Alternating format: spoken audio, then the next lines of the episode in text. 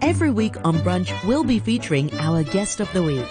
These guests are often familiar voices on Radio 3 who we hear from time to time. In this entire week, we'll get to know them a bit better, find out about their childhood and their hobbies and some of the defining moments of their lives.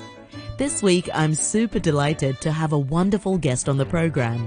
She's no stranger to Radio 3. Benita Chick is a passionate commentator on many different social causes, from sustainability to inclusion and diversity.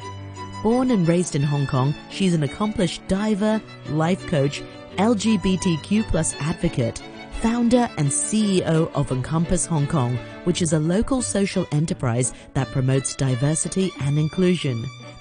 Yesterday, Benita told us about what career she wanted and what she wanted to be. In today's episode, Benita talks about her drive to give back and serve our community and where she got that desire to make Hong Kong a better place. My parents are both very religious, and uh, they said uh, if you have the ability, you should serve other people. And I guess I, I, I do feel privileged. Uh, I, I think my upbringing, for the most part, is very good. Uh, the education I receive uh, and the exposure that I have.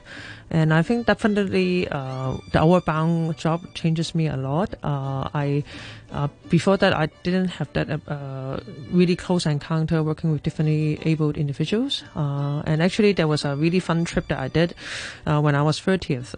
So I, so, I, did this round the Taiwan trip, cycling trip with four differently abled in- individuals. So some of them maybe the legs have problems, some of them only have one arm, uh, and just just living with them every day and learn from them how they overcome their like uh, disability is uh, is very is very enlightening to me, and I, I feel that oh e- even they they are with uh, different ability, they can still achieve so much.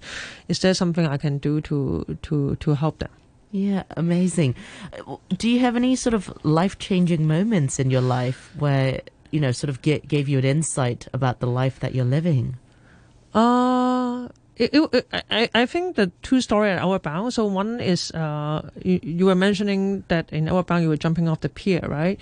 So there was this one of the student uh, uh, in the medical form. I as a little boy, and I saw that he has PTSD from the tsunami oh. because he was witnessing the, the Indonesian tsunami, and he he's very afraid to go to the water.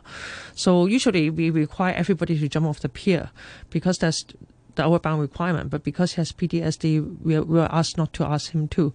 Uh, but I think uh, with the encouragement uh, that I give him throughout the week, and he can share to people.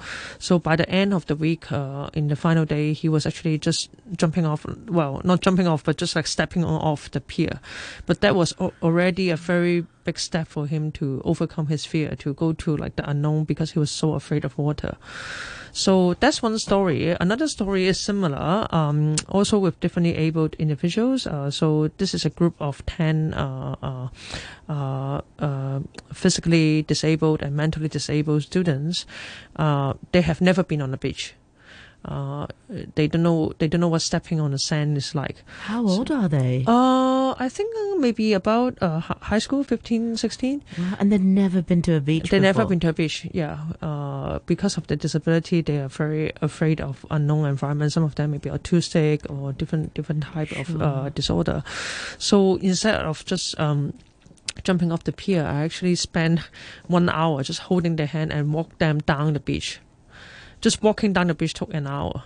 And uh, maybe the water is just cover the, the, the foot a little bit. They are not even standing in the water, but that's already a very big accomplishment. Very big step for them. Yeah. Indeed. So so I think that two story for me is like how how like sometimes we take things for granted. Like I, I go scuba diving all the time and I don't need to think about going to the water.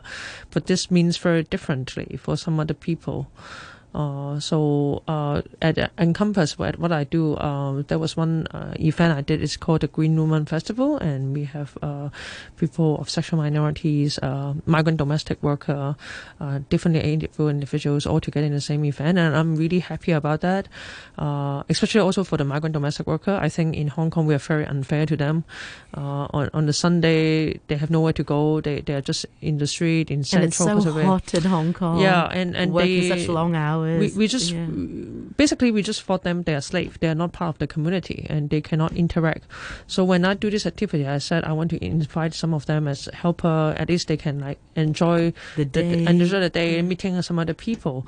Uh, i wish i can do more of that but now with with covid it's very difficult for in-person event. But uh uh, I feel that was very meaningful, and also to I, I, I think in Hong Kong the biggest uh, challenges of different marginalized community is they sometimes they don't talk to each other or they don't um, stand in solidarity. So maybe they the differently abled and uh, and uh, and the migrant domestic worker and the ethnic minorities, uh, maybe they face similar challenge. Uh, but it's very few occasions that can bring them together. So that's what uh, why I want to start Encompass. I want to create a community uh, where people can learn from each other and help each other. Yeah, you're so humble as well, Benita. What about that TED talk that you organized uh, as well? What was that experience like? Uh, so that was back in 2020. So we organized a TED talk uh, on climate change. It's called TEDx. Uh, we have 10 speakers uh, from Lam Chiu Ying, uh, Mr. Lam Chiu Ying, who is the former Hong Kong director of Observatory. Uh, we have Kamashi, which is a young cl- climate activist. We have David Baker, which is a marine biologist. Uh, it was a bilingual, well, uh, bilingual event in, in terms of that uh, half of the program is Chinese, half the program is English, uh, and it's completely free. Everybody can watch it online. Uh, I did it in four months. That was crazy. uh, I so pull, pull, amazing. pull off a TED event in, in four months. Uh, I learned a lot along the way, and I have some really amazing volunteers who are who are committed to the action. Uh, but uh, yeah, I I'm I'm I'm glad that there is interest in in the event and people find it meaningful. Yeah. So uh, yeah. Yeah. Um, how have you been spending your pandemic times then with, the new way of living, uh, Benita? You strike me as a type of person who's very adaptable. Have you shifted a lot of your things online? Are you able to work from home? What's that uh, experience been like for you? Uh, so yes, uh, I think in the beginning of the pandemic, it was it was really frustrating uh, to move everything online, especially since a lot of our, my uh, activities are very interactive. And I remember in in 2020 in the summer, I was devastated. I was uh, I was planning for I was planning for a lot of trips because A we did lot of diving trip? Not not diving trip. I, I'm back then you can't already it, the traveling is already very tricky. Uh, that was 2020 summer. Uh, but I planned a lot of local tours uh, for, for my for my guests, and then I, I I remember I think it was third wave or something, and everything shut down. Uh, the government say uh, you you cannot organize any trip, no four people rule, and it, was very frustrating, extremely frustrating. Uh, and then I it, it- it's actually because of that frustration I started the TEDx Encompass uh, talk. I said why don't we we do something positive and do it online so everybody can participate. Uh, and then I also did um, uh, a lot of online workshops uh, uh, for for the community. Uh, mo- uh, all of them are free. So sometimes I talk about topics like circular economy, donut economics, some sustainability topics. And and what's interesting for me to to when I do this program is usually if I have a group of twenty, at least a third of them is not from Hong Kong.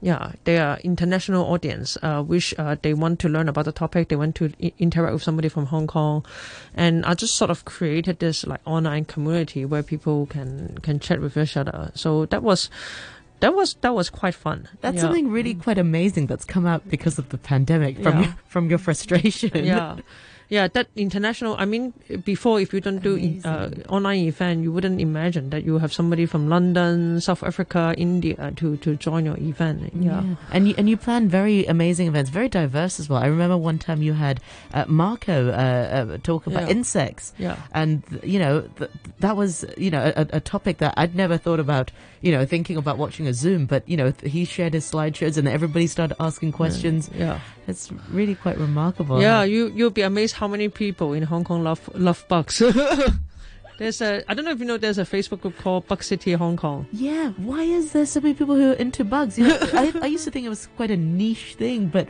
people really are fascinated with the bugs of Hong Kong. Yeah, yeah. There's a whole community out there. They go like taking picture, identifying, and and I think it's great. It's a great hobby. Uh, uh, for me, more recently, I learned bird watching.